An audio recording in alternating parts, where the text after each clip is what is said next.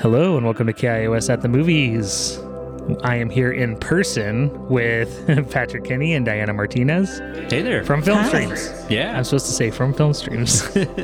and today we're talking about the film Paris Calligrams. In the new documentary Paris Calligrams, artist turned filmmaker Ulrike Ottinger paints a very personal portrait of Paris in the 1960s that inspired her and the arts community that she immersed herself in. The people, the cafes, the streets, the feel of the city, and of course the arts. This film, on a personal level, didn't grab me as I was watching it, but as I continue to think about this film and I think about what it means for a city to find its identity or at least project one, it makes me want to revisit it, which I think is the sign of a really great film. One that sticks with you and makes you want to discover more. I don't know how long I'm going to think about it, to be honest with you. You know, I don't know how long uh, it's going to stay with me. I enjoyed the form of the film and I enjoyed the the the way the narrator uh, went about it. And I do like hearing people's stories about trying to learn about the cities that they're in, the spaces that they're in. And that's one of my favorite things when a documentary does that. It's what I like about people like Frederick Wiseman. It's what I like about somebody that this film specifically reminds me of, which is Agnes Varda. It's something that they do impeccably well. And I think that this film was a nice attempt at it. Like I don't know if I if I got too much out of it or if I got too much of a sense of the Paris that she lived in, even with all the images and the artwork that she came across and the narration. But it wasn't unenjoyable, and I you know I'm glad I watched it. But it was definitely something that was. eh, You know, definitely like turn it on and like have it on and watch it, but it's not something that's. At le- it at least didn't grab me this film made me think a lot about Paris as an art city. You know, so we're recording this as like elections are coming up, and one of the things that we think about a lot being in the humanities and in the arts is like artist retention. Um, and I was just thinking a lot about how like Paris has contributed and really invested in this image of itself as like a refuge for artists um, which I think is really interesting, especially like given its own political history and like also like a you know colonizing country. Like there are a lot of things with it that I think people have against other countries in Europe, especially.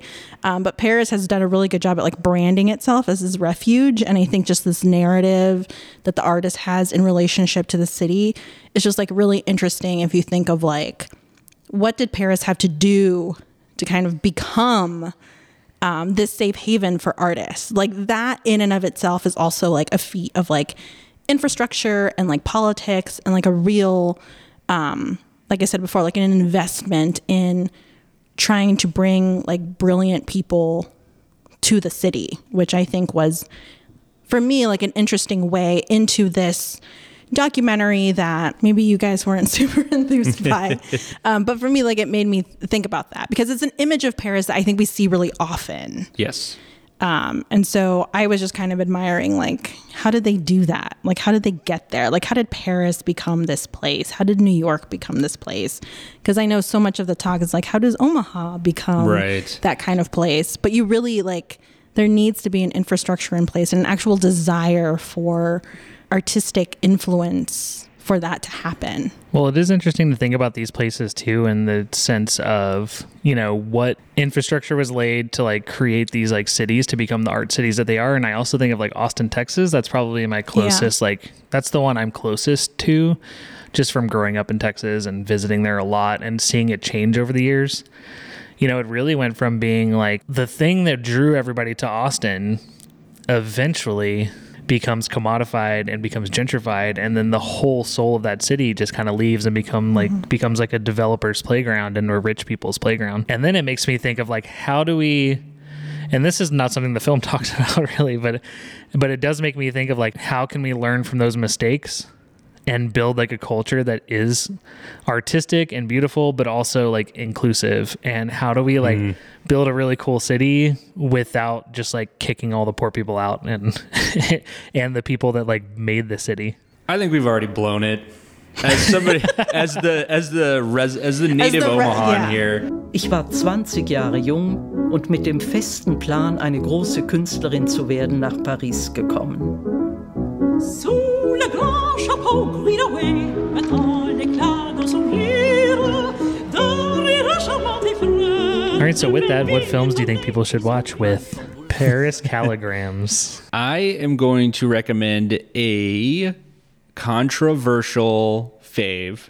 Um, it's featured very briefly in Paris Calligram. It is a movie she referenced that's called Mr. Freedom that is available on uh, Criterion put it out, and I believe it was recently. I rewatched a bit of it on the Criterion channel, so it is available out there. It's a very, very offensive satirical film from the '70s about. It's by a, a an American French filmmaker satirizing uh, American ness. uh, it has a superhero who is uh, an insane murderer whose costume is just football pads and American flags, and he just kind of runs around beating innocent people senselessly and committing crimes. He's uh, he's he's a villain actually, but he doesn't know he's Mr. Freedom.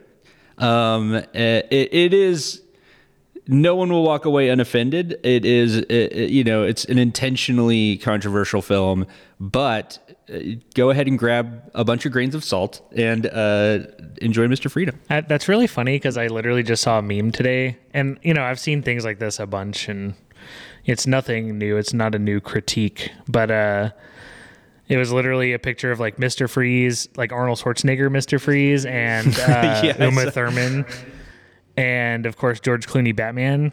And it said he was trying to cool the planet, and she was trying to regrow the forests.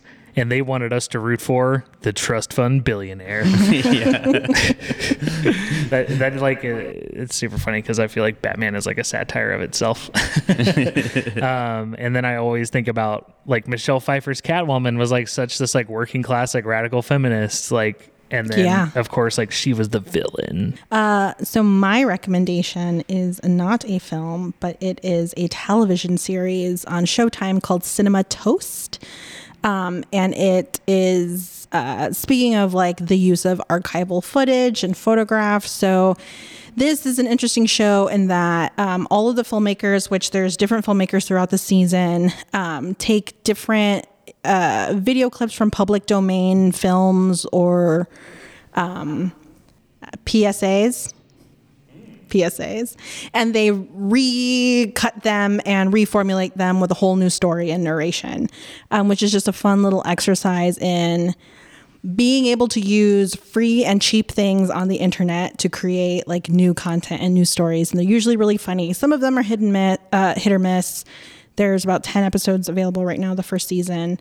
Um, so yeah, watch uh, Cinema Toast for seeing a different version of old things. I'm gonna suggest this is kind of lame, but pretend it's a city. The Martin Scorsese documentary series on Netflix with uh, Annie Leibovitz. We are divided. I love it. Okay. I I had no desire to watch it. I turned it on and was like Fran Lebowitz, Fran Lebowitz. What did I say? Annie. Oh yeah. Oh. I mi- I mixed up the photographer, Yeah. And the Raconteur. writer, the, the talker lady. the public speaker. There you go.